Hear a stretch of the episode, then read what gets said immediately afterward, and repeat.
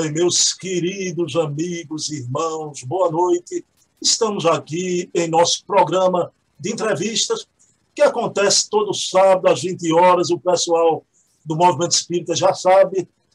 É? A gente, ao longo de 50 entrevistas, temos trazido aqui é, personalidades do movimento espírita, não é? oradores, escritores, só que havia alguém que faltava nesse nosso divã de entrevistas. Eu fiquei guardando, guardando, porque é alguém muito especial para o meu coração. E hoje, finalmente, eu estou aqui emocionado, alegre, feliz, porque estou recebendo um amigo de 37 anos, Estevão Coimbra, que eu digo a todo o movimento espírita, que é o meu preceptor espiritual, porque, na verdade, o é. Foi Estevão, no meu início, com 17 anos, que me orientou na literatura espírita e fez com que eu não me perdesse nesse cipoal que sempre houve de novidades. Então, Estevão é orador espírita de renome aqui em Recife, é da família Coimbra, que tem uma participação aqui muito atuante, e na noite de hoje a gente vai ver alguns nomes dessa família Coimbra que são muito caros ao nosso coração, é de todo o movimento espírita pernambucano. Então, Estevão, vamos iniciar. Eu vou fazer uma prece, vamos elevar o pensamento a Deus e agradecer na noite de hoje a Jesus por este encontro, o encontro que são desses momentos que vale uma vida, Jesus. Então, pedindo permissão a Jesus, iniciamos a nossa entrevista da noite de hoje. Pessoal, eu, antes de dar boa noite a Estevão, além desse currículo que eu passei aqui de Estevão, Estevão gosta de tocar violão e eu já recebi de Estevão um áudio dele uma vez, ele cantando aquela música do rei, não é? Quando eu estou aqui, eu vivo esse momento lindo, pois Estevão, saiba que eu estou aqui vivendo esse momento muito especial, muito lindo para o meu coração. Tudo bom, meu querido Estevão Coimbra? Como vai você? Boa noite, caro amigo, caro e nobre amigo Bruno Tavares. É, eu tenho que, só tenho a agradecer, agradecer Deus, a Jesus, essa feliz oportunidade de estarmos aqui hoje, fazendo parte dessa seleta turma de convidados que você, de vez em quando, convida, e para procurar, obviamente, dar de nós aquilo que temos um pouco né, para dar dentro da nossa, do nosso conhecimento, das nossas experiências vividas, né, adquiridas no transcurso de, desses mais de 65 anos, mais de 65 anos. Portanto, é, é, é sempre um prazer estar com você, porque você realmente era bem novo, né? aquela franja bonita, aquela, seu ar simpático, como sempre você foi. E hoje vamos aproveitar a oportunidade para, para dialogarmos, trocarmos ideias, respeito de tantas coisas que eu tenho certeza que tem muita gente que não sabia e vai saber hoje. Sabe. Certamente. Ô, meu amigo, olha, e eu coloquei no plano de tela, Estevão, uma reunião no lado de Silas, que infelizmente com a pandemia encontra-se fechado, todas as casas, né? Eu e você na mesa do lado de Silas, aquele lugar com a psicosfera maravilhosa, né? As nossas reuniões, você fazendo o exórdio, né? É, é, são momentos especiais, né? Bons, muito bons. Estevão, eu sempre faço a todo entrevistado, a primeira pergunta sempre é essa e vai ser para você também, né? Eu queria, meu amigo, que você contasse, no, num voo rasante, né? Você, da tua trajetória no movimento espírita, você nasceu em família espírita, até os dias de hoje como presidente do, do Lado de Silas, pode ser? Pode, é, eu não sei com que cargas d'água eu tive esse privilégio né, de, de nascer no seio de uma família espírita. E não uma família qualquer, certamente, uma família de verdadeiros espíritas. Eu, eu nasci já vivendo o espiritismo intensamente. Desde a barriga de minha mãe, já no ventre dela, eu já participava das reuniões. Lá no Instituto Espírita Gabriel Delane, que Zé Edson diz que eu nasci lá. Nasci lá dentro do, do Gabriel Delane. Então, eu já participava das reuniões mediúnicas, das, das palestras é, ali executadas. E aquilo tudo foi adquirindo lá dentro, ouvindo, né? ouvindo, né? percebendo, e certamente adquirindo experiências. Né? E no dia do nascimento, veja bem, para você ver a responsabilidade que eu tenho sobre os ombros. Eu nasço numa maternidade espírita, que já não existe mais, mas existiu naquela época, quando Dona Helena Moreira Valente era presidente do Instituto Espírita João Evangelista e fez aquele, aquele planejamento maravilhoso de estabelecer uma, uma maternidade lá na Visconde de Suassuna, que, se eu não me engano, é o Senac hoje, naquele prédio bem grande. E eu nasci ali. Você vê, nasci também no ambiente espírita. Né? Ali estava presente o doutor Lucas, muito conhecido, e a mãe de Humberto foi uma das que auxiliou a me retirar do útero de, de minha mãe, né? Humberto Vasconcelos, né? Então você vê que coisa notável, né? E que responsabilidade, às vezes eu paro para pensar, meu Deus, meu Deus, o que foi que eu já fiz para merecer isso, né? Tanta coisa maravilhosa. E fui conviver num lar espírita, integralmente espírita, meu pai, minha mãe, e toda uma família, não somente o lar, mas todos os lares dos meus tios, toda uma família agregada justamente a esses ensinamentos maravilhosos da doutrina espírita. A gente se alimentava com o espiritismo de manhã, de tarde, de noite. Tínhamos as nossas reuniões eh, de evangelho no lar, sete, eu e mais seis, sete filhos, papai e mamãe nove, parecia um centro espírita em torno ali do evangelho no lar, dia de domingo. E sempre procurando absorver aqueles ensinamentos, né? dentro, obviamente, daquele entendimento de crianças que éramos, e dia de sábado à tarde, seguíamos para pegar o ônibus ali na João de Barros, para irmos todos para o Gabriel Delane, saltávamos ali na, na estrada de Belém, caminhávamos na rua São Caetano até uh, o Gabriel Delane, né, onde lá iríamos também é, é, captar né, as informações, enriquecer também, né, junto a tudo aquilo que a gente já aprendia dentro do lar. E tivemos grandes instrutores, como o seu Cavalcante, Dona Nilza, eu não sei se você chegou a conhecer, né? acho que você não conheceu, não.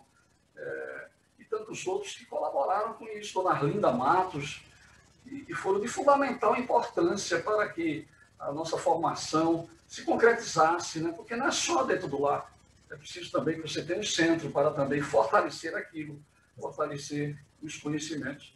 E aí a gente foi se desenvolvendo, adquirindo sempre o Evangelho no lar, que é de fundamental importância uma família espírita que não tem evangelho no lar, ela ainda não, ela não captou a sensibilidade dos, dos propósitos maiores da doutrina, né? E de fundamental importância o evangelho no lar, né? Tanto é que a gente faz hoje é o dia, né? Terminou aqui, eu vou fazer o meu evangelho no lar com Tereza, né? Então, é, a gente sente falta quando não faz, né?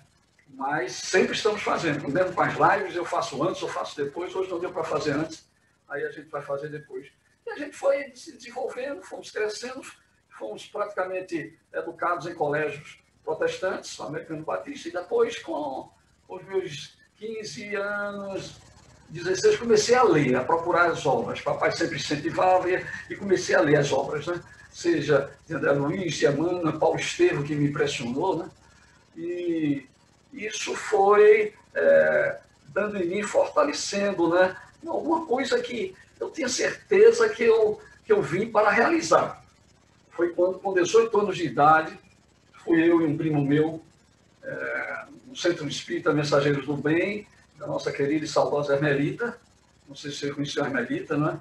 Hermelita, lá na cidade universitária, e foi lá com 18 anos de idade que eu fiz a minha primeira palestra, a minha primeira exposição pública. Mas foi de uma forma tal que parece que aquilo ali era, era normal, era natural, né? É, porque eu tenho uma plena convicção que eu já fui sacerdote de outras doutrinas, sabe? Pela, pela facilidade que eu tenho de captar os ensinamentos no Novo Velho e no Novo Testamento e outras coisas mais. Eu tenho certeza que eu fiz parte disso, certamente também como inquisidor, quem sabe, mas, por isso que a gente está aqui ainda, mas hoje mergulhamos né, é, nessa beleza extraordinária de convivência que é a doutrina espírita, né? maravilhosa. E, e com isso, devo isso tudo, obviamente, ao pontapé inicial dado, que foram os meus pais, né? principalmente meu pai, que é, ele e minha mãe, eles ensinavam e também praticavam. Isso é que era importante, né? É, concretizava aquilo, né? É, em forma de, de, de, exemplo. O exemplo é que, é que era importante, porque ele sempre nos deu grande exemplo. Eles dois sempre nos deram grande exemplo. E papai era aquele que sempre estava à frente, né? E ele, junto com os tios, que a gente vai falar já já, né? já já a gente começa a falar também dos tios, ele realmente se reunia todos os sábados na casa de cada um, cada um levava um prato, e lá ficavam reunidos, eu sempre ficava de olho assim, ficava junto assim, sempre falando sobre assuntos pertinentes à doutrina espírita. Agora tu imagina o diálogo entre Paulo, Caetano e papai e Tancredo juntos, os quatro. Impressionante. Imagine você, rapaz. Entendeu? Então, cada dia que se passa, eu olho para o espelho assim, meu Deus, o que é que eu estou fazendo dessa oportunidade? Meu Deus, me perdoa se eu, se eu não a valorizei tanto como deveria valorizar, mas tenho feito um esforço para isso, sabe, Bruno? Tenho feito um grande esforço para isso. É claro que a gente está tentando lutar dentro do conceito que Kardec deixou, né? Se conhece o verdadeiro espírita pela sua transformação moral e pelos esforços que ele prende contra as suas más tendências e inclinações. A gente carrega ainda né, tendências e más inclinações, a gente sabe disso, não somos santos. Mas ele não diz perfeito, ele diz verdadeiro. E a gente luta todo dia para ser verdadeiro né, na doutrina espírita. Né? Era isso que meu pai fazia, né? passou 33 anos lá, depois eu vou falar sobre ele também, na comissão estadual, e nos dando sempre exemplos dentro de casa, no trabalho. Hoje ainda recebo pessoas lá na ABB, que foram amigos dele do banco, que me, dá, me dá cada. É, me conta cada coisa extraordinária que eu não sabia a respeito dele e que, e que ele realizava ali dentro daquela instituição, Banco do Brasil. Então, você vê, né, quando a pessoa é realmente, ela não esconde e é verdadeira, né, é real. Então, essa é a minha trajetória. E fui, e a partir daí, meu amigo, vamos lá, vamos, vamos trabalhar pela, pela doutrina, né? Então, com 18 anos, vai fazer esse ano 49 anos de estrada, está fazendo esse ano 49 anos de estrada, né, que a gente, que a gente tem visitado diversas instituições, muitas instituições. Né? mas sempre aqui, mais aqui limitada a, Recife, Pernambuco. É, eu acho que minha tarefa não era se destacar muito, assim, para fazer partes de trajetórias para ir para fora de Pernambuco, como alguns oradores, né? E até lá para o exterior. Não, a minha foi, por enquanto, eu acho que eu pequei muito nesse sentido. Fui muito orgulhoso, né? Com aquela toga religiosa e agora tem que vir mais, né? Mais comedido, né? Procurando absorver a lição. E essa trajetória me levou né? todas essas instituições onde tive a oportunidade de conhecer pessoas maravilhosas, sabe? Você é uma delas. Eu me lembro que num dos meus aniversários chegou o grupo da comissão lá para me presentear com um livro lá. Já morava na Madalena, já era casado com Tereza. Não sei se você conheceu a casa que eu morei ali na Madalena. Então, eles ofereceram um livro. E um, e um dos componentes lá, que era irmão de, de, Norma Pina, não sei se você conheceu Norminha, é, Arthur, ele chegou para mim e disse, Estevão, olha, nunca mais esqueci de uma coisa que você disse e repetiu a frase. Eu digo para você ver a responsabilidade que é de alguém que sobe uma tribuna para dizer alguma coisa. Para você ver que coisa importante né, a palavra, né, quando ela é bem dita, quando ela é bem direcionada, né, como ela toca nas pessoas. Né? Eu sempre procurei zelar por isso. E lutar, né, obviamente, lutar, lutar, lutar, porque não é fácil essa luta, essa luta é difícil. Né, diante de tudo em que vivemos, nesse mundo tão difícil. Né? esse mundo de, de, vibrações ainda tão carregadas. Mas essa é a nossa trajetória chegando aqui hoje, né? É, e procurando assim, é, cada vez mais continuar nessa, nessa luta, aproveitando a tecnologia, como estamos fazendo agora, para é, não parar, né? A gente não pode parar, não pode haver solução de continuidade. O celular de está parado, mas a gente vai falar mais adiante, mas por contingências e aos pouquinhos a gente vai ver como é que vai fazer, tá certo? Para chegar até lá. O Estevão, querido, olha, a gente conversa de vez em quando por telefone nessa pandemia, não é? Nesse um ano e meio. Estevão, eu queria que você falasse aqui rapidinho, né? Você disse que, e muito bem dito, né, que não veio para destaque, né, feito esse pessoal que vai para o exterior, essas coisas. Mas, Estevão, um grupo de amigos, uma vez, eu me lembro disso, né? me lembro, você na época comentou, chegaram a dizer para você, não foi, Estevão? Estevão, você vai em tantos centros, o pessoal gosta tanto da sua palestra, o Espiritismo precisaria de um, vereador espírita, por que você não se candidata, não é? E você recusou, não foi, Estevam? De forma firme, né? Recusei. Foi, foi numa época difícil que eu estava desempregado, né? Só para aproveitar as eleições agora, você que é um cara que já tem uma popularidade, uma certa popularidade no movimento espírita, quem sabe, né, se os espíritas não votam em você. Eu lhe falei isso a Paulo, Paulo disse, não conte comigo que eu não voto em você. Ele sabia o perigo da, da política, meu tio Paulo. Não conte comigo porque eu não voto. E eu realmente já tenho a minha posição firmada, digo, não, não vou não, porque é uma coisa muito difícil. É, para as pessoas que querem realmente lutar, como estamos tentando fazer nessa existência, contra as más tendências e inclinações, é você adentrar-se no âmbito mais difícil para que a, essa luta se torne ainda muito mais difícil para você superar, sabe? Então, eu digo, sabe uma coisa? Eu vou procurar aquilo que cabe a mim, que é justamente aquilo que eu me formei, que é o campo da, engenharia elétrica. E, graças a Deus tudo deu certo, Deus abriu as portas e a gente chegou hoje e nós hoje estamos aposentados, é, graças a isso, sem ser vereador. Né? Que bom, que bom, meu amigo. Né? Você está eleito no coração dos espíritos por isso também. Ah. Estevão, querido, nesse momento agora, Estevão, eu queria, vou te fazer três perguntas semelhantes já. Eu queria que você falasse do homem, mas também do espírito. Né? Eu vou começar. Os dois primeiros eu conheci pessoalmente. Né? O, o, o, o Paulo Coimbra eu fazia aquela preliminar, como Betinha fazia com você no Livro dos Espíritos. Eu fazia com Paulo Coimbra, né? eu fazia o Evangelho, o Paulo, Livro dos Espíritos, e que sempre me indicava, Bruno, leia a revista espírita, até hoje, quando eu leio a revista espírita, me lembro de, de São Paulo. Caetano Coimbra, Caetano, que é uma das mentes mais cultas do movimento espírita pernambucano. E o que eu não conheci, por incrível que pareça, foi presencialmente, foi o, o, o Luiz Coimbra Filho, pai de Estevão. Né? Mas vamos por etapa, Estevão. Eu queria que você falasse primeiro quem foi o homem e o espírita Paulo Coimbra? É, meu tio, meu tio Paulo, ele era uma pessoa introvertida, né? Ele, desde a mocidade, da juventude, era muito caladão, ele às vezes se recolhia até, ia para cima de uma árvore ler. Ele gostava de ler. Ele lia, chegou a, uma época que ele lia um livro por dia, você vê, que coisa extraordinária. Não sei se você sabia desse detalhe. Ele foi falar comigo. Olha, Estevam, chegou uma época da minha vida, quando era novo, eu lia um livro por dia. E ele só não lia, mas ele, ele captava na memória, rapaz. Ele tinha uma memória, você lembra disso? Ele tinha uma memória, meu amigo, que era extraordinária. Tudo aquilo que ele registrou, ele transferia depois. Isso facilitou muito depois, quando ele se tornou é, expositor espírita. Homem íntegro, né? É, o mais jovem, né? Homem, né? mais novo dos homens, né? Eram quatro homens, o papai era o mais velho, depois vem Tancredo, depois Caetano, depois ele, né? Paulo Coimbra. Todos eles nasceram São Caetano da Raposa, né? Ali depois de Caruaru.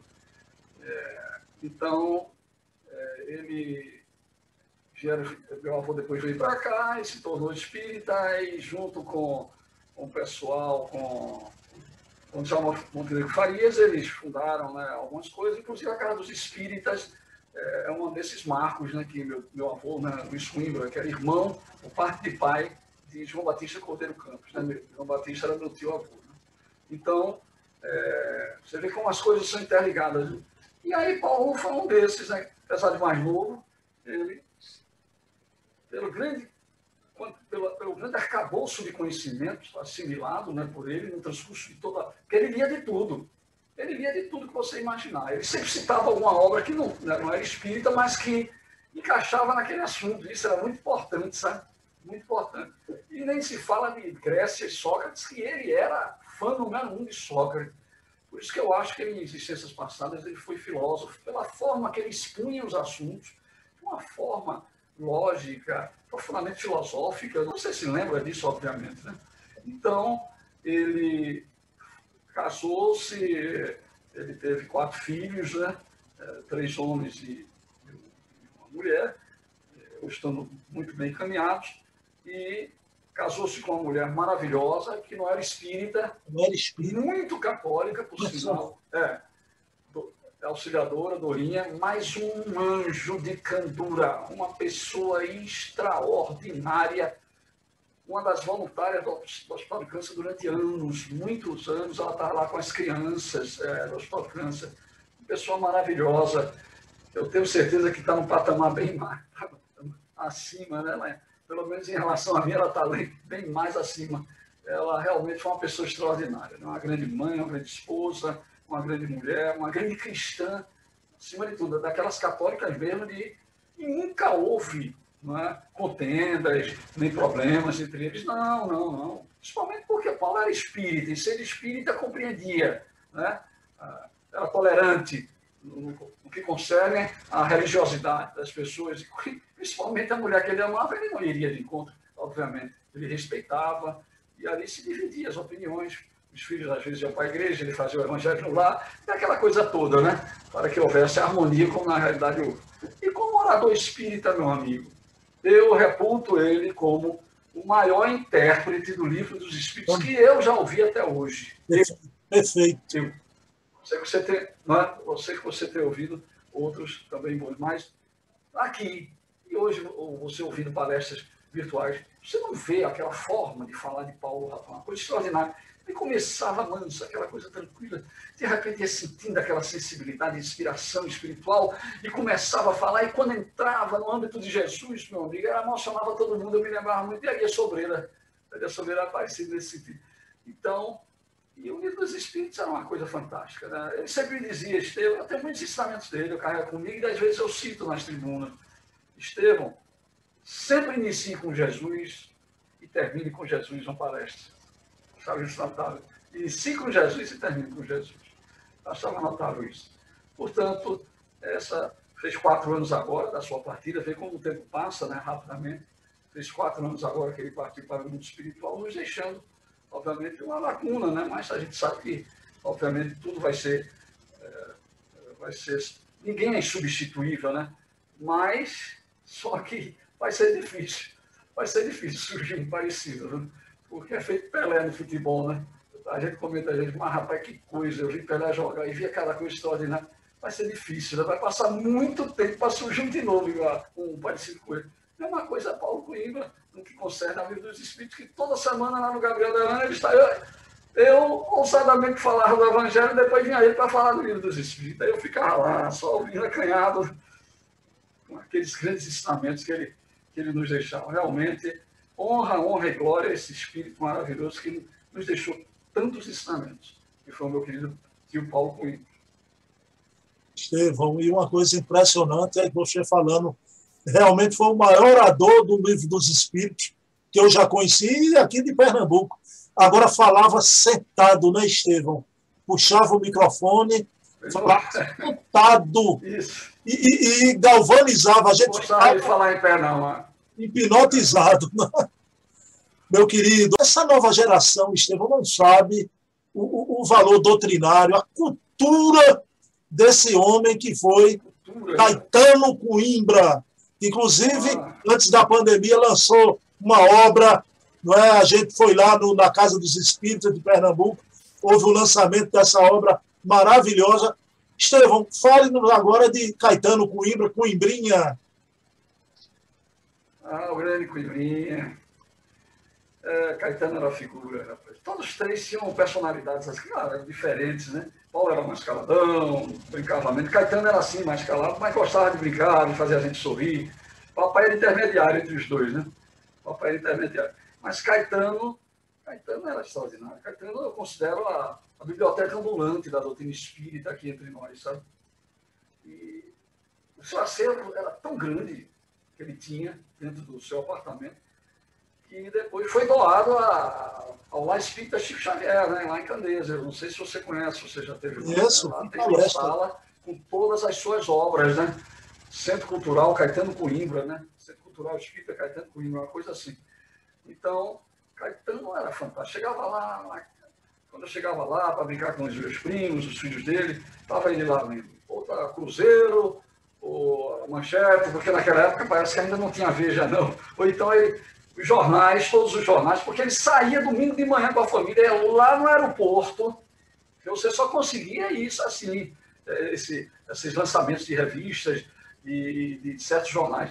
Comprava tudo e ficava lá lendo tudo, né? Ficava lá. Aquela forma dinâmica que ele tinha, né? É, literatura rápida, dinâmica.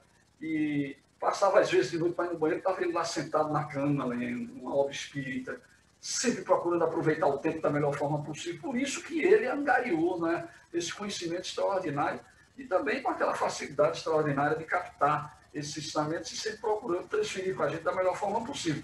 Ele já não tinha a facilidade oratória que Paulo Coimbra tinha. Dos três, Paulo era o mais solto nesse sentido. O papai era intermediário, né? É, Caetano ele falava, não sei se você chegou a ver, ouvir Caetano falar, deve ter ouvido na Carne Zumbi, ele deve ter ido, né?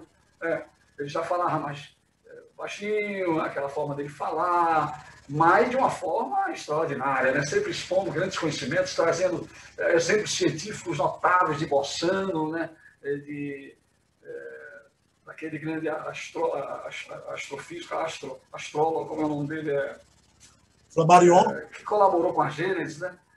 Foi Camilo Flammarion, e, e as, as, obras de Leon Denis, ele sempre gostava sempre de estar citando essas obras.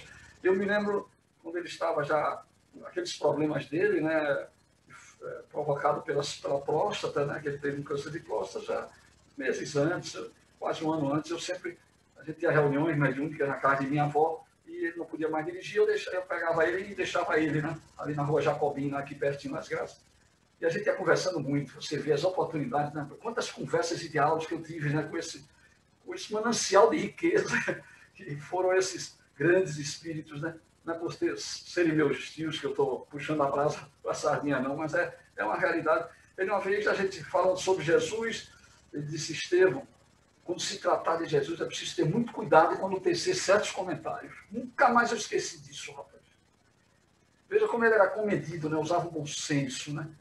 E ele escrevia, rapaz, eu tenho aqui um manancial, além dessa obra, eu tenho um manancial escrito, e artigos que ele tirou e colou, tudo aqui comigo, aqui é, é, espiritismo, filosofia e religião, as pesquisas que ele fazia a respeito disso. E essa obra, Intolerância Religiosa, né, se eu não me engano, que é o nome dela, né, que a gente foi lá para Carlos Espírita no seu lançamento, também foi esse apanhado dessas obras que estavam lá soltas, o filho dele pegou e colocou para ser publicado. Então, é isso. É, Caetano, é, é, a, a, a biblioteca ambulante, ele era uma biblioteca ambulante. E de mediunidade, era um dos que mais entendia aqui em Pernambuco, era Caetano. Chamasse para fazer uma palestra sobre mediunidade, ele dava uma lição extraordinária, um show de palestra. Entendeu? Então, é mais um que eu peço a Deus, glória, honra, honra, e que ele, onde quer que esteja, é, possa receber um ósculo de gratidão por tanta coisa boa que ele nos deu. E também, eu não posso deixar de falar a sua companheira também, a minha querida tia Dileuza, também era católica mesmo, daquela mesma, para a igreja toda semana. Feito, feito interessante você ver né, como são as coisas. Né? É, é, então, ela também era muito católica, mas uma pessoa extraordinária, uma cristã verdadeira, tal qual, tão cristã quanto foi, como era auxiliadora, trabalhadora, sempre preocupada em fazer pecinhas de choval, para dar às pessoas que necessitavam. Passava lá, às vezes na casa dela, estava ela na, na máquina de costura fazendo as coisas, sempre preocupada com o próximo. Ou seja, verdadeiramente cristã, né, rapaz? Não interessa rótulo religioso. E que viviam bem, rapaz. Viviam bem por causa dessa tolerância, dessa compreensão de respeitarem, né? Respeitarem né? as suas crenças, né? aquilo que eles aceitavam. E viveram muito bem. Ela ainda está conosco, é, é, já se aproximando quase de 100 anos, né, 98, eu acho. Então, ainda está conosco, encarnada. E lúcida, muito lúcida, uma pessoa que realmente falta dos palavras, adjetivos para qualificá-la né, pela grandeza de espírito que ela é.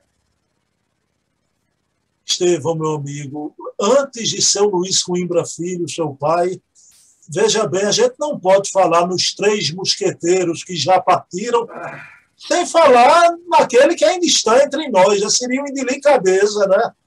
Então, não falar dessa figura que é Tancredo Coimbra também. Tancredo. Seu Tancredo, Estevão, lá na Casa dos Espíritos de Pernambuco, quando eu comecei a palestrar lá, levado por Diana Coimbra, sua irmã, seu Tancredo falou com o seu Paulo e seu Paulo autografou um volume dele que eu tenho aqui em casa de uma revista espírita. Seu Tancredo pediu a seu Paulo, Paulo, ali o Bruno lá da Casa do fala tanto em você, e seu Paulo já não estava mais fazendo palestra, com problema de esquecimento, né? mas autografou. Tancredo Coimbra, que não está mais dirigindo lá na Casa Espírita, porque parou de dirigir. Parou de dirigir nós vamos falar sobre Tancredo Coimbra, meu querido Estevão. É, e, é, e ele está nos mesmos problemas que Paulo teve também, né? mas é assim mesmo. São provas necessárias para a evolução de cada um de nós. Né? Mas trabalhava intensamente na doutrina espírita, na sua divulgação, à frente do lado de Jesus, lá é, na torre. Né? Ele chegou a ser diretor, não sei se chegou a ser presidente, mas chegou a dirigir, chegou a ser diretor. Quanto ele pôde, ele fez e depois, na sua trajetória, ele já agora, já depois dos seus 70, 80 anos, ele assumiu, né, depois da partida de, de, do meu querido avô João Batista, João Campos, ele assumiu a direção dos trabalhos da Casa dos Espíritas. Né? Graças a Deus ele chegou ali e ajeitou um bocado de coisa que não estava em dia, né? não estava atualizada. Foi até a papai, conversaram, e hoje as coisas lá estão tudo dentro dos trinques, né, como se diz. Né? Graças a Deus, tudo organizadozinho. E graças a ele, né? enquanto ele pôde, ele esteve lá presente com vocês, você chegou lá e muitas vezes ele estava nas quartas-feiras, né? Parece que tinha reunião dia de sábado naquela época e também no, no, nos domingos. Uma coisa que eu esqueci de dizer, Caetano, é que Caetano, todos os sábados, mesmo com aqueles problemas, ele já estava meio curvo assim, caso problema da doença, ele ia para a casa dos espíritas, né? ele morava ali perto, deixavam ele, ele ia para falar sobre o livro dos espíritos. Caetano também, eu esqueci de dizer esse item. E está criando lá na frente também dos trabalhos. Hoje, infelizmente, ele não está podendo mais, né? fez aniversário agora, 94 anos, no dia 9, ele também é canceriano, né?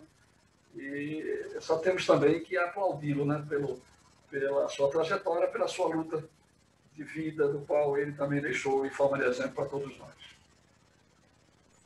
Bom, e para encerrar esse panorama da família Coimbra, Estevam Claro, queria que você falasse, e essa parte é a parte que toca mais na sua emoção, quem foi o homem, o grande espírita Luiz Coimbra Filho. Esse esse era um homem com H. Esse sim, esse era um homem com H. Meu pai, ele, ele assumiu essa responsabilidade, uma grande responsabilidade, de trazer à Terra sete rebentos, oito rebentos, né? porque teve um Carlos que não resistiu por um problema e desencarnou. Então, é, os sete que sobreviveram, né? do qual eu participava, não, não eram fáceis e foram foi, foi uma tarefa difícil, do qual ele teve que se utilizar de muita energia e muito amor, né? Porque toda aquela energia que ele falava com a gente, quando ele falava, eu, tremia todinho, porque ele tinha aquela voz firme, é, ele fazia com amor, com a intenção de fazer com que a gente procurasse realmente despertar, porque não é fácil. Hoje a gente, eu vejo minha filha criando meu, net, meu netinho, e a gente vê naquela correria para lá, imagine sete, né, para lá e para cá, e aquela coisa toda, principalmente eu, né? Chegava, eu não sei se era a minha avó que dizia, esse menino é os pés da besta. Você lembra dessa expressão, os pés da besta, né? Porque realmente eu dei muito trabalho quando era menino, sabe? Dei muito trabalho. eu frequentemente estava lá naquele hospital ali da, da Avenida Norte, que ainda existe ali pertinho da Casa dos Unidos, né? É, Medeiros, não sei quem de Medeiros, a Maria de Medeiros. É, e todo mundo já conhecia, e lá vem ele de novo. Porque sempre eu estava com porte, com isso, com aquilo outro, porque eu não parava. Mas ele sempre paciente, sempre reunindo todos em torno, né, em, em, volta da mesa, né, porque era bonito, aquela época era, era muito bonito, sabe? Era todos lá almoçando na, na mesma hora, jantávamos à mesma hora. Depois é que as coisas foram mudando. Né? Hoje já não existe mais isso. Né? E sempre que ele é, podia, aproveitava o momento para deixar sempre o exemplo em relação à doutrina, né? em relação a Jesus, né? em relação a Jesus. Eu lembro que certa feita minha irmã foi chamar a empregada com certa autoridade, ele bateu na mesa e disse, o quê? Como é que você está fazendo? Respeite, né? a nossa secretária, você vê como ele era, né? Ele, ele, se preocupava muito com essas coisas e a gente foi aprendendo com ele, né? Porque nada melhor do que o exemplo, né? O exemplo que ele nos deixou foi maravilhoso, né? Mas em todos os lugares que ele ia, ele, ele marcava com o seu exemplo.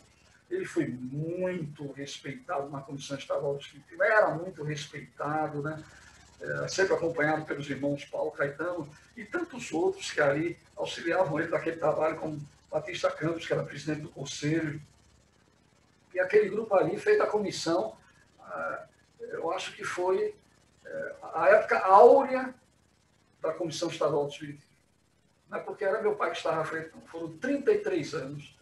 E essa época foi maravilhosa, com as semanas de jovens espíritas, com a semana das mulheres espíritas, que eu não sei nem se tem mais, né? É, e, que era maravilhoso, a gente ia, a gente ia para os movimentos, se reunia nos centros, e depois foi que surgiram né, essas questões aí do Floresta e tal, aí já foi bem depois, bem mais adiante. E, não sei nem se ele já estava, eu acho que ele já tinha saído. Portanto, é, meu pai um homem extraordinário, um homem de exemplo, né, um homem que ele sempre vai ser lembrado por mim todas as horas, em todos os momentos, em todos os instantes ele falava e aquilo ficava. Ainda tem coisas minhas é, dentro de mim gravadas através de suas palavras, de seus conselhos, é, procurando não faça assim, porque não é assim que é correto. Eu me lembro de uma época que eu, eu me atrevia a, a puxar um, um, um, cigarrinho, a fumar e tal, com 15 anos. É, essa história de jovenzinho, chegar na festa, essas coisas né, que acontecem, né? E aí ele soube quando eu cheguei em casa um dia, depois de uma festa, estava lá um artigo das seleções Reader's Digest, né? Read Digest. Por que não se deve fumar? O mal que o cigarro provoca. Pronto. Depois que eu li aquilo, meu amigo, acabou-se. Passaram, foram seis meses somente. Deixei para lá, e graças a Deus, entendeu? Mais um detalhe que muita gente não sabia mas essas coisas que acontecem, né, muitas vezes, né? Certa feita, tava, a gente ia sair para ir para beber, jogar bola, e no, no prédio que a gente morava ali no entroncamento, o sujeito chegou altas horas da noite, deixou o carro fechando o carro, o carro, o nosso carro. E aí, aí eu fiquei, rapaz, eu fiquei nervoso e comecei a bufar e não sei o quê. Ah, vamos lá acordar esse sujeito, que a gente sabia que era do décimo andar, vamos lá. Aí o papai disse, o quê? Você vai fazer o quê? Absolutamente. Vamos todos nos recolher agora e voltar para casa. Para que criar problemas? A gente com Santos. Depois disso, nunca mais eu esqueci. Eu morei ali na Madalena, não sei se você se lembra, de esquina com a churrascaria Chique Chique, que hoje é o Hospital de Ávila. E toda vez que eu chegava das reuniões, das palestras, às vezes, algumas vezes, tinha um carro fechando a entrada da garagem. Aí vinha na minha mente o que ele me disse. Aí eu deixava o carro lá na frente, descia tranquilamente, entrava no restaurante, procurava, pegava a placa do carro, procurava saber de quem é esse carro. Aí a pessoa, ô oh, rapaz, tal, me desculpa, ia lá, tirava, eu agradecia, me lembrando justamente para que criar problema, não é?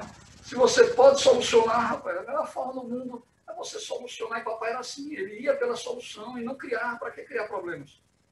Ele era dessa forma, entende? Imagine quantos problemas ele evitou na comissão estadual, porque ele tinha sempre solução, ele não criava problemas ele procurava solucioná-los. Isso aqui é importante e não criar mais problemas, mais do que a gente já tem. Né? Então, meu pai é extraordinário, quatro anos agora, dia 13 de junho, que ele partiu, no instante passa o tempo, né? mas deixando essa marca maravilhosa, incomparável, é, de um homem de uma moral empática, de uma personalidade notável, sabe? E que eu agradeço todos os dias quando eu passo assim, vou para o banheiro ali na minha suíte e quando eu olho tá a foto dele, eu olho para ele e digo, muito obrigado, meu grande amigo. Porque primeiro Jesus, depois o Senhor aqui na Terra. Primeiro modelo meu é Jesus, claro, né? mas o Senhor é o segundo, o segundo grande modelo que eu tenho e que sempre levarei dentro do meu coração. Eu agradeço muito a Ele por tantas coisas, por estar aqui hoje. Se não fosse Ele, eu certamente não estaria aqui hoje. O Estevão, eu lhe agradeço demais, meu amigo, porque só esse extrato da nossa entrevista é um documento para o movimento espírita, né? Muita coisa que você falou, eu não sabia, muita gente não sabia, e Paulo Coimbra, Coimbrinha, seu Luiz Coimbra Filho, vivem e permanecem trabalhando por nós ainda do plano espiritual com a bispo. Ah, certeza, não é? Estevão, vivemos um momento singular, não é? Você sabe disso, tem acompanhado também. Hoje o movimento espírita anda meio estranho em alguns aspectos, pessoal trazendo política para dentro do movimento espírita, não né? uma politização, mas eu não quero entrar nessa seara com você. Meu amigo, eu aprendi, quando eu digo aqui que Estevão é meu preceptor espiritual, Estevão sempre me dizia, né? Você vai se lembrar disso. Numa palestra, a gente não pode deixar de falar de Jesus, de Kardec, de Emmanuel e de André Luiz. Você sempre me dizia isso, né? Estevão, e hoje, absurdamente, estão questionando o espírito Emmanuel como religiosista, André Luiz como uma obra de fantasia. Você vê muito esse debate entre os espíritas laicos, né? que vai de encontro a tudo que eu aprendi que me é caro ao coração, que eu aprendi com o meu querido preceptor Estevão Coimbra. Pessoal, Estevão já leu somente a obra Paulo Estevão, ele vai dizer aqui não sei quantas vezes, né? Mas, Estevão, eu queria que você falasse a importância da obra de Emmanuel e do espírito André Luiz, por favor. Isso, isso era, era muito bem retratado por eles mesmo, por eles, Caetano, Paulo, papai. Porque antes mesmo de conhecermos as obras, né, começarmos a lê-las, a gente já, já tinha informações, né? Do valor, da importância dessas obras, eles sempre ressaltando a importância dessas obras, né? E, inclusive André Luiz, né? André Luiz, ele é, surgiram as primeiras obras, depois de Parnasal Leitura, vieram as outras obras de Humberto de Campos e depois veio justamente vieram as obras de André Luiz. E cada obra de André Luiz surgiu, primeiro Nosso Lar, né? parece que é 1943 ou 44, né? eu não me lembro assim, mas durante a guerra, não foi? Então, depois vieram as outras, né? subsequentes, os mensageiros, né? É, missionários da luz, etc. e tal. Eu me lembro que o papai sempre comentava, ah, naquela época a gente ficava naquela ansiedade né, de saber qual a próxima obra que iria surgir, ó, de André Luiz. Já pensasse, ficava todo mundo torcendo qual é qual será a próxima? Saía nosso lar, saiu mensageiro, saiu missionário na vida eterna. E agora, qual saía? Né? Vai ficar todo mundo já. E que trouxe muitas polêmicas no meu espírita, né? Muitas polêmicas no meu espírita. Mas como é que pode ser lago, não é? campo da música, e universidades, e, e isso, isso, aquilo, outro. Houve polêmica entre eles, os grandes estudiosos da doutrina, para depois chegar à conclusão que realmente é isso mesmo, né? Nós é que somos uma cópia muito mal feita do que existe por lá, né? Lá é que é a realidade, né? E Chico Xavier, meu amigo, porque para falar de Emmanuel e Ana Luiz, a gente tem que falar primeiro na, na fonte, né? Essa fonte magnânima, sublime, pura, cristalina, rapaz, da mediunidade, que era Francisco Cândido Xavier. Eu estou acabando de ler, porque todo dia, depois do almoço, eu vou para a cama e tal, aposentado, né? Aí começa a ler. Já estou na terceira, que é a missionária da luz. Já li nosso mensageiro, relendo, né? Na verdade, relendo. E aí eu fico, meu Deus, quanta coisa extraordinária, como é que Chico. É uma coisa porque Chico era um homem de uma cultura extraordinária, apesar de ter feito até o quarto do primário, mas aquela cultura veio agora, assim, né? Aparentemente limitada, para que ele não pudesse externar muito certas coisas e, com humildade, realizar a sua tarefa contente, quando na realidade ele realizou. Mas Chico era extraordinário. Chico era um espírito tão grande que diz, Vivaldo Franco, através do espírito de, de Joana de Anjos, que Jesus veio receber quando ele deixou o corpo físico porque foi um instrumento notável, que vinha com a tarefa de, de 35 a 40 obras e, e, na realidade, publicou mais de 400. Né? Isso, aqui é, isso aqui é um instrumento. Por quê? Porque ele seguiu as determinações dadas a ele às margens do, do, do assunto de Pedro Leopoldo, quando a mano disse: três coisas são, né, são de fundamental importância para você atingir esse propósito: disciplina, disciplina e disciplina. E é isso que nós precisamos, é de disciplina, né? Por isso que a humanidade ainda sofre tanto. E essas obras é, publicadas através da sua mediunidade extraordinária. As obras de Emmanuel são fantásticas. o Pentateuco de Emmanuel, começa com há dois mil anos e termina com renúncia, rapaz. É algo fantástico, rapaz. A forma. Agora, o que eu acho extraordinário é isso para você ver, rapaz, a instrumentalidade, o filtro, a pureza do filtro, dele filtrar justamente é, o perfil de cada um, né? aquilo que é verdadeiro em cada um, é, aquilo que eles possuem, um possui e outro não possui. Porque se você me mostrar aqui uma mensagem de Emmanuel e me mostrar uma mensagem de André Luiz e outra de Humberto de Campos, eu vou dizer, sem precisar assinar nenhuma, quem é quem? Pelas características, pelo estilo, pelo estilo. Não é? é, é parece que era Paulo que dizia, Emmanuel, é, André Luiz vem arrancar o tumor. E mão vem colocar o remédio em cima do tumor para fazer o tratamento. E que dói, claro que dói, mas é mais, né? já é o lenitivo para curar, né? Mas é, é, é Luiz, não, André Luiz é, é bem né, incisivo, é lá, vai lá na ferida e arranca o tumor para que a mão derrame o lenitivo maravilhoso para curar a ferida. Então, a mãe é fantástico. É. Essas obras há dois mil anos, 50 anos depois, Paulo, Este, é, Paulo Estevam, Ave Cristo, e renúncia. Gente, é, o espírita verdadeiro, o verdadeiro espírita que não leu essas obras ainda, vai ser cobrado quando chegar no mundo espiritual. Não vai ter desculpa, porque todas as livrarias espíritas possuem essas obras. São obras extraordinárias, graças a Deus não colocaram dúvida em nenhuma dessas, pelo menos é o que eu saiba. Né? Pelo o conteúdo extraordinário que faz com que os historiadores fiquem perplexos. Como é que o sujeito de quarto ano primário sem estar olhando o histórico, a cronologia do que aconteceu nos Atos dos Apóstolos, segue tudinho de conformidade com aquela cronologia. Porque tinha alguém para orientar ele a fazer isso, que era mano, com o livro Paulo Estevão, né, que é dessas cinco obras, não é porque tem nome não, mas eu tenho uma, um apreço especial, sabe? Eu já li umas 12 ou 13 vezes essa obra, sabe? Papai disse que tinha lido umas 15, entendeu? É como dizia a nossa querida e saudosa Sueli Caldas, né, que tive a oportunidade de conhecê-la na Casa dos Humildes. Ela dizia é, que o espírita mesmo verdadeiro, ele, ele tem a obrigação e o dever de ler uma vez por ano o livro Paulo Estevão, né? Porque cada vez que você lê essa obra, você encontra alguma coisa diferente. Eu começo a sublinhar, sublinhar, aí quando eu vou ler, tem isso aqui, então eu via e sublimo detalhes que você passa que diz, meu Deus, que coisa extraordinária, que manancial de informações extraordinárias. E as outras também, né? Dois mil anos, onde retrata uma das existências de Emmanuel como senador romano, Publio Lentulus. Depois ele vem como Nestor, escravo. Aí vem Paulo Estevão retratando aquela que eu acho que se fizesse uma série, tanta série está sendo feita, né? se pegasse algum bom produtor para fazer com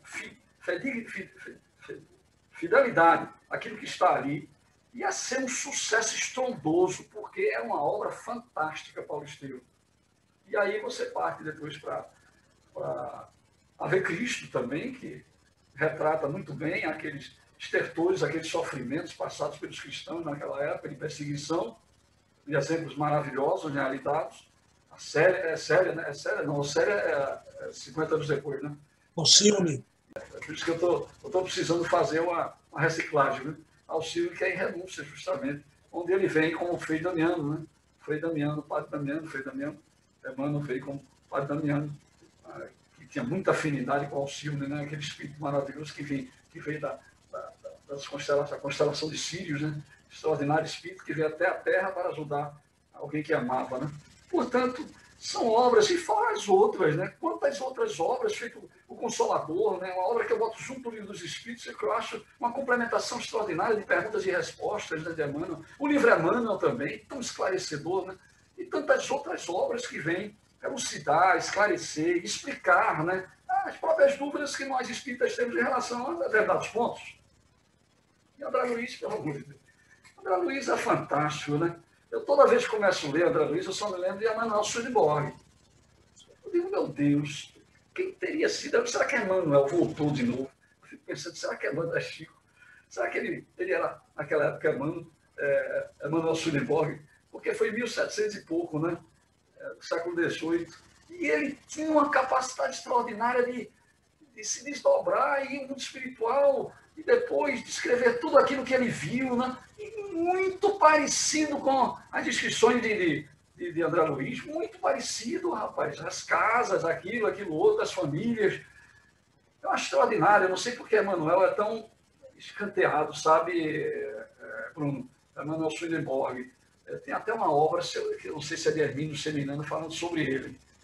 Hermínio Seminando é outro. Tem Hermínio tem Hernani Guimarães. Né? É um dos dois que escreveu a, a respeito dele. Eu convido a todos a pesquisarem sobre sobre esse grandioso médium. Foi um médium extraordinário, Swedenborg. Mas foi numa época que, para revelar o mundo espiritual, né, meu amigo, era considerado pacto com o diabo.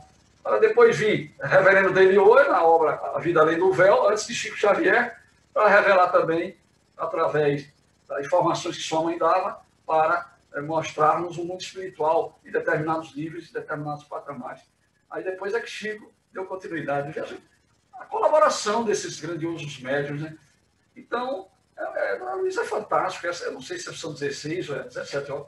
Sei que são obras notáveis, algumas doutrinárias, outras seguindo aquele tema do nosso lar, né? a continuação dos trabalhos é, realizados na espiritualidade, e que tem que ser, como vocês fazem na Casa Unidos, insistentemente estudados. Tem que ser insistentemente. Por isso, de vez em quando, eu me lembro que chegava em casa, estava papai lá deitado na cama, depois do almoço e lendo Nosso Lar.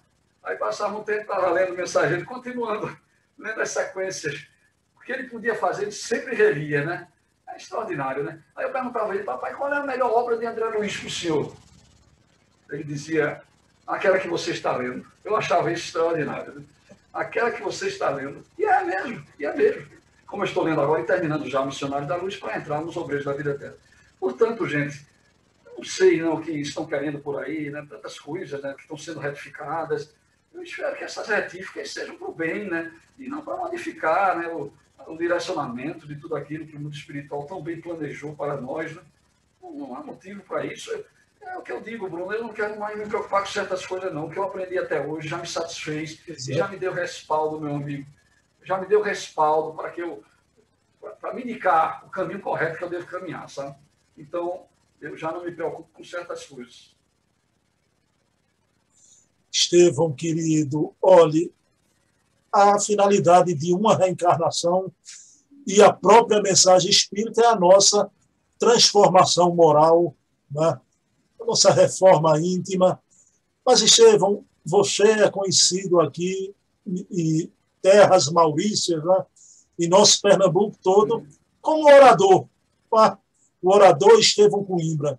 Eu queria, nesse momento, que você falasse, um momento também é estranho, que tanta gente, de forma irresponsável, às vezes até leviana, vão para uma tribuna e às vezes falar mal de médios que trazem um carimbo das coisas inatacáveis, como um Divaldo, um Chico. Eu queria que você falasse sobre a oratória, Estevão, e a responsabilidade do orador para com a mensagem espírita. É, a atividade oratória eu já falei alguma coisa, né? já dei alguma coisa. É, como eu comecei, né? que foi no Mensageiros do Bem, com 18 anos de idade. E a, a oratória é, é, é, algo de muita responsabilidade. É por isso que ela tem que, a oratória ela tem que estar plenamente ajustada e calcada nos princípios espíritas para que a mensagem seja verdadeira. Não deixe dúvidas. O sujeito já vai com um centro espírita amargurado, cheio de problemas. Senta-se ali naquela cadeira e começa a ouvir, a, a ouvir coisas polêmicas e que deixam dúvidas. Pelo amor de Deus, né, Bruno? Aí não é esse o propósito do, do orador espírita. O orador espírita ele tem que trazer a verdadeira mensagem, a, a, a mensagem da verdadeira essência do que Jesus nos deixou. Isso a gente tem no alerta do Evangelho segundo o Espiritismo, né? onde ali eles ajustaram já, justamente adequando ao entendimento nosso aquilo que Jesus queria dizer quando aqui esteve conosco. Né? Então, para que inventar certas coisas? Se torna uma coisa vazia, né? Muita gente às vezes sai vazio de uma instituição espírita porque o sujeito falou de tanta coisa embaralhada que ela não conseguiu entender. Aí ela não vai mais. Se ela foi a primeira vez, ela não vai mais, pode ficar certa disso. Mas se chegar lá, meu amigo, com aquela humildade, João Batista da Luz, então, aquela humildade, às vezes até palavras erradas, mais de um sentimento profundo. Por que esse sentimento profundo? Porque são pessoas que vivenciam a doutrina na sua intensidade, no dia a dia de sua existência. Então, a palavra fiel e sincera é a da, da, da verdadeira oratória, é aquela que traz a mensagem vivida a todo instante, a todo instante, a todo momento, de dentro para fora de nós. Se você vai para uma palestra, o sujeito fala, fala, fala, fala em você, fica um vazio. Foi tão bonito, mas faltou alguma coisa, faltou a essência, não é? Faltou a essência para tocar no seu coração e despertar alguma coisa. É? Então, é, é, isso que a gente tem que fazer é ser sinceros, nos prepararmos né, para, é, para sabermos o que é que nós. Eu sempre procuro, eu procurava fazer um roteiro, mas nunca olhei para esse roteiro. Eu procurava, voltava ainda assim, mas aí deixava com que a inspiração viesse. Você sabe que eu, eu falo com inspiração muitas vezes, você já ouviu, sabe disso. E aí eu me deixo levar pela parte espiritual, e dependendo da instituição, se for uma instituição bem equilibrada, bem dirigida como é a de vocês, aí é que a coisa vai adiante mesmo, a gente sente que surgem coisas que você nem colocou no roteiro, mas que complementam e enriquecem, ilustram de uma forma tal que você fica até espantado, meu Deus, como é que isso veio? Isso estava lá no fundo dos porões de minha alma, que eu nunca mais tinha tocado nisso aí. E eles vão lá e retiram, né? Para que realmente possa fazer com que a ilustração convença todos aqueles que ali estão. Então, é de fundamental importância a fidelidade e a espiritualização, o exercício constante todos os dias, vivenciando esses ensinamentos imorredores que somente a doutrina espírita nos faculta. Vivemos, Estevão, esse momento da pandemia, não é? Perdemos amigos, alguns em comum, perdemos a querida Sueli Mesquita, do Maria Dolores, né?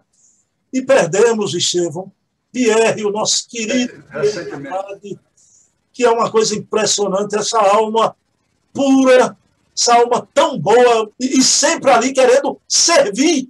Era impressionante, você às vezes ficava acanhado, que Pierre queria servir a todo mundo, né? Mas, Estevão, aí estamos do lado de Silas, como eu falei, por isso que a saudade que eu tenho, eu coloquei essa foto aí, os dois Tazãs depois da gripe, né? Eu e Estevão juntos aí no, na mesa do lado de Silas, porque as nossas portas fechadas, Estevão, e o Espiritismo, a mensagem, graças a Deus, não parou. Por esses novos meios que a bondade divina nos oportuniza, né? Como é que você vê esse momento da pandemia?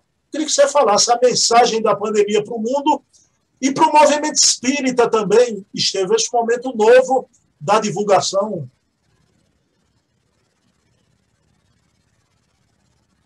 É, a, pandemia veio justamente nos alertar a exercitação de valores que estavam adormecidos em nós mesmos, sabe? Mesmo nós espíritas, né? Que vivemos naquela rotina, naquela correria, aquela coisa toda, e de repente foi preciso modificar, né?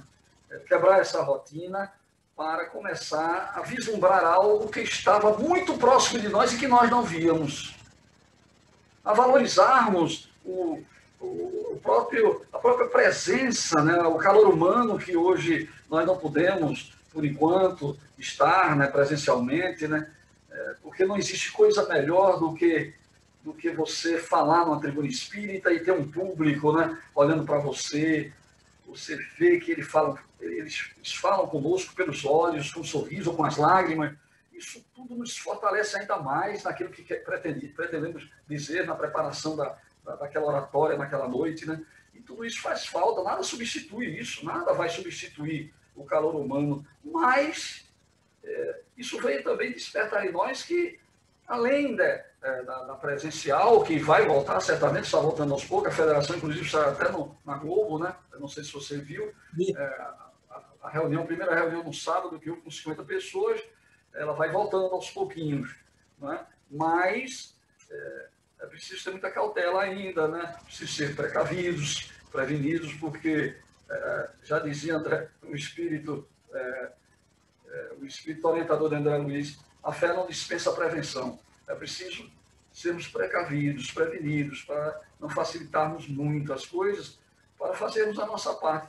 Então, surge a pandemia a nos convidar não somente é, é, sairmos daquela rotina presencial com os grupos para começarmos a, a, a realizarmos outro tipo de, de ação de caridade virtual. Que coisa extraordinária, né, rapaz? Que muita gente muitas vezes não imaginava. A caridade virtual, que intensamente está sendo utilizada hoje, através das famosas vaquinhas, de pessoas que precisam ali, que precisam acular, e que dão notícias de, de que ah, é, fulano de tal está precisando disso, daquilo, daquilo outro, tem um pix aqui, aí a gente vai, ajuda, dá um pouquinho lá, um pouquinho acolá. Quer dizer, mais uma forma né, que surge para que nós possamos verdadeiramente vivenciar né, e aproveitar esse manancial extraordinário que a tecnologia nos dá. Se não fosse ela, nós já estaríamos agora conversando com. E a pandemia é, fez surgir, em definitivo, essa oportunidade onde você pode fazer hoje grandes encontros, como vai ser agora é, esse que o Cearinha faz, o Ceará, Ceará de Deus faz todo ano, né? Como é o nome daquele que o Ceará faz todo ano lá no, no Centro de Convenções? Não é? O Cimesp. O Cimesp. Vai ter de novo, agora vai ter de novo virtual.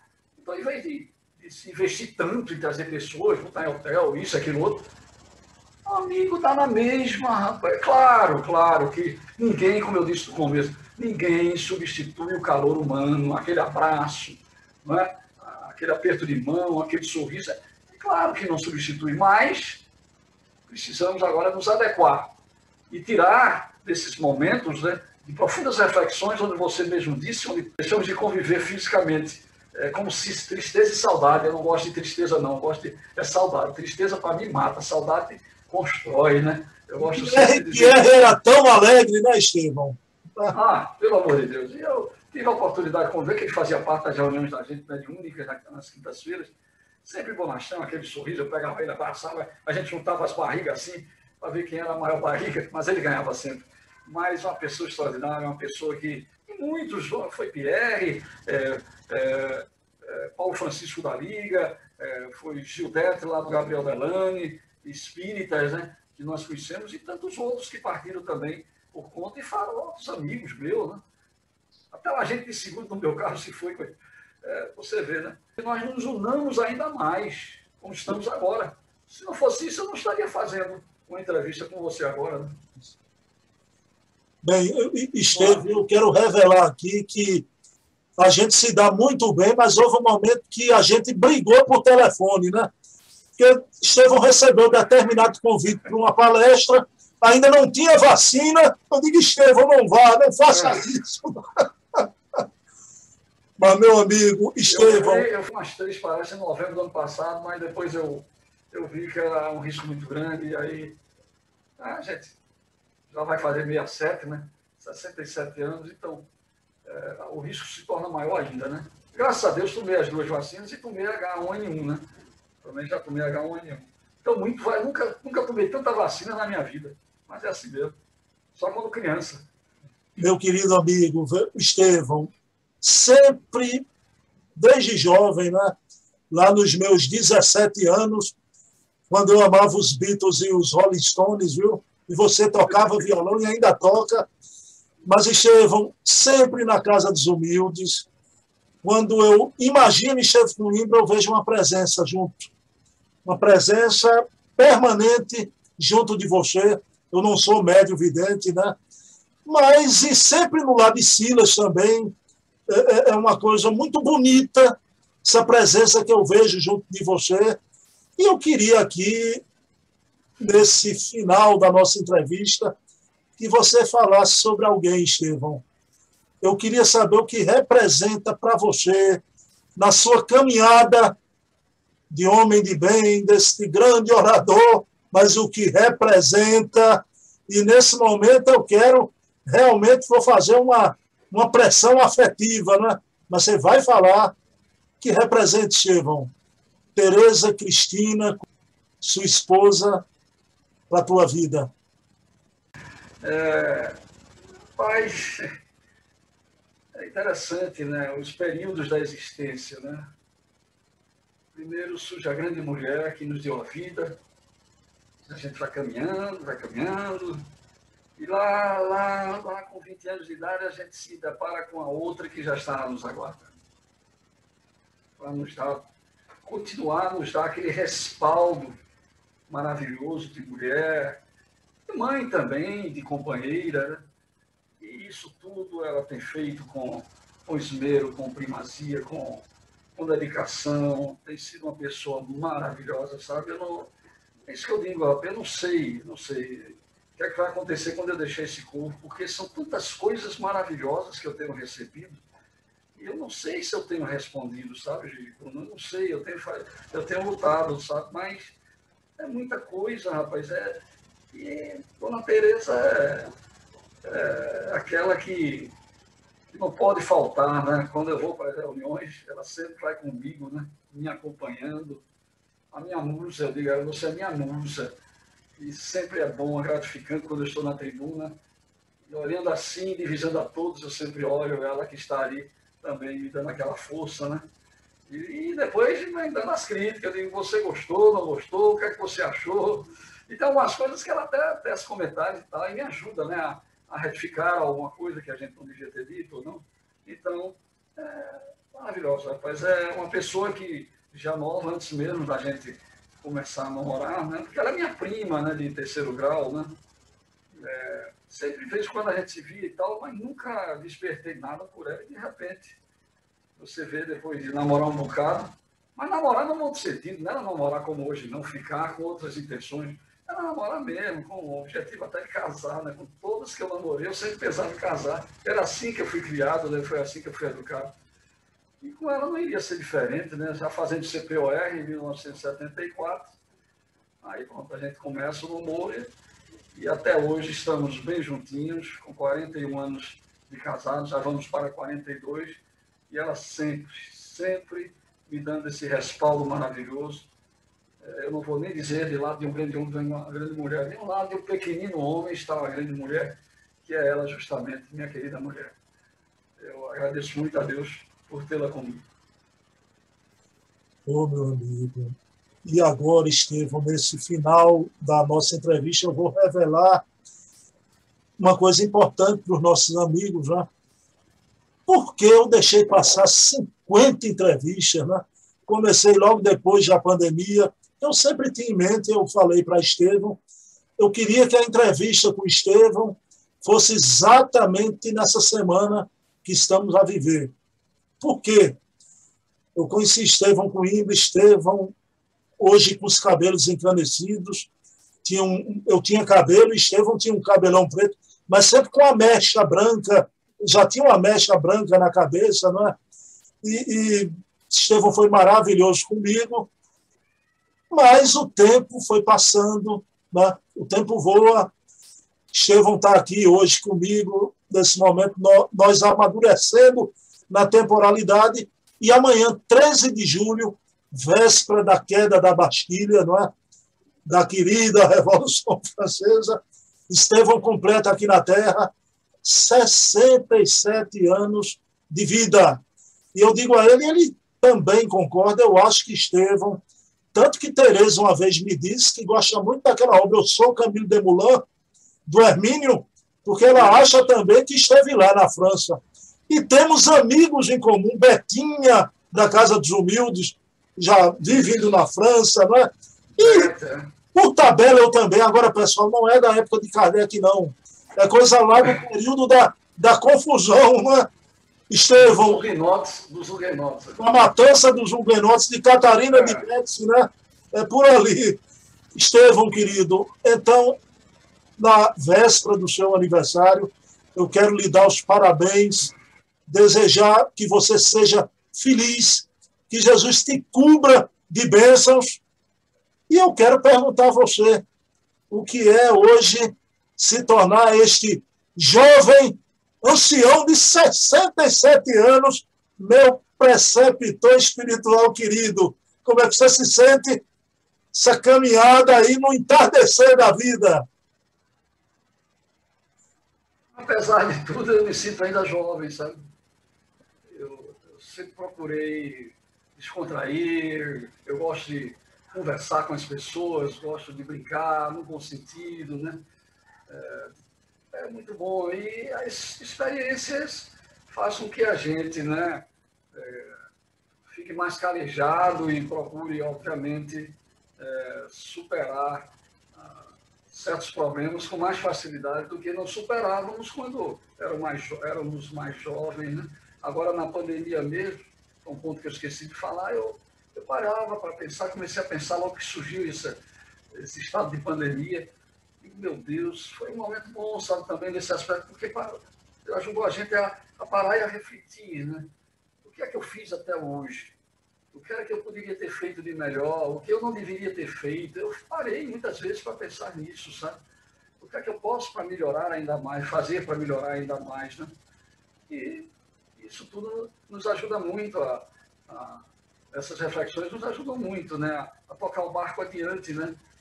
E a sentirmos que tem muita coisa ainda a caminharmos. Se Deus quer que a gente continue, se Ele não nos convidou, como o Pierre, né, a voltar ao mundo espiritual, é porque Ele quer que a gente continue porque existe ainda muita coisa nos esperando aí para nos dar e nos ofertar grandes lições do qual precisamos ainda amealhar para sairmos daqui mais enriquecidos.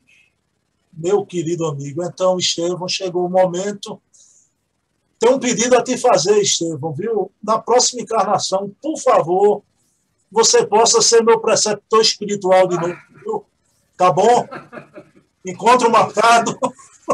Tá certo. Estevão, então, suas palavras finais para os nossos amigos que nos escutaram nessa quase uma hora e meia. É, agradecer né, a vocês, da Carlos Unidos, especialmente você, Bruno, agradecer a todos que tiveram essa paciência de estar aqui nos ouvindo e desejar a todos é, coragem, né? Coragem, muita confiança, muita fé, muita esperança e dias melhores porque, como dizia Chico Xavier, tudo isso haverá de passar, haverá de passar mesmo, né? Porque são fases necessárias para o modelamento de nossas almas, para que elas possam sair daqui mais enriquecidas diante desses aprendizados tão grandes que temos agora enfrentado. Portanto, desejo a todos muita paz mesmo, muita paz e que Deus abençoe, os abençoe. Estevão, Pode fazer a prece final da nossa entrevista. Senhor Jesus, mestre divino e amado amigo, como é maravilhoso, Senhor, estarmos aqui diante de vós.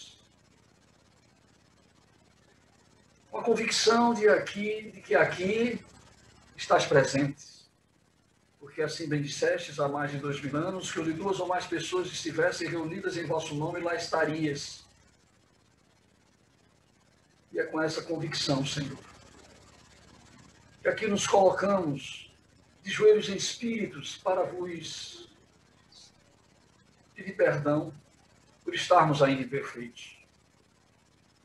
E ao mesmo tempo também, Senhor, vos solicitar forças para continuarmos lutando contra as nossas más tendências e inclinações porque somente assim. Um dia, quando deixarmos este corpo, possamos deixá-lo bem melhores do que quando aqui entramos. Ampara, protege e abençoa a todos aqueles que magoamos, ferimos, prejudicamos, vilipendiamos e traímos ontem e hoje, a fim de que nos perdoe. Que a vossa paz, que aqui se derrama nesse momento em nossos lares, em nossos condomínios, a todos os, os apartamentos do nosso condomínio, a todos os lares que circunvizinham mesmo, todos os lares da terra, principalmente os mais necessitados e infelizes. Possa auxiliar, Senhor, a cada um que fazem parte desses redutos. Em especial, protegem, protege a todos os hospitais do nosso mundo, em especial aos enfermos que ali estão. Acometidos de várias doenças, várias enfermidades, em especial esses que estão passando, Senhor, por esta prova difícil da Covid-19 e que se encontram nas UTIs ainda dos nossos hospitais. Como é o caso do nosso querido amigo Marcos Vinícius Ferraz Pacheco, grande trabalhador espírita, que vem se recuperando e que, graças à vossa assistência e os vossos, dos vossos prepostos, ele haverá de sair dessa, Senhor. Muito obrigado por todas as coisas boas que, que derramaste sobre ele. E também todos os outros que, semelhantemente a ele, estão passando ainda por essas provas difíceis. Obrigado por tudo, Senhor Jesus. Mais uma vez, com a vossa permissão e a permissão de Deus. Nosso Pai de misericórdia infinita, passamos a palavra ao nosso querido Bruno Tavares, para que ele possa dar por encerrada a nossa entrevista da noite de hoje. Pedindo permissão a Jesus, encerramos a nossa entrevista da noite de hoje. Meu querido, um abraço. Beijão. Um abraço e um beijão nessa careca. Paz e bem.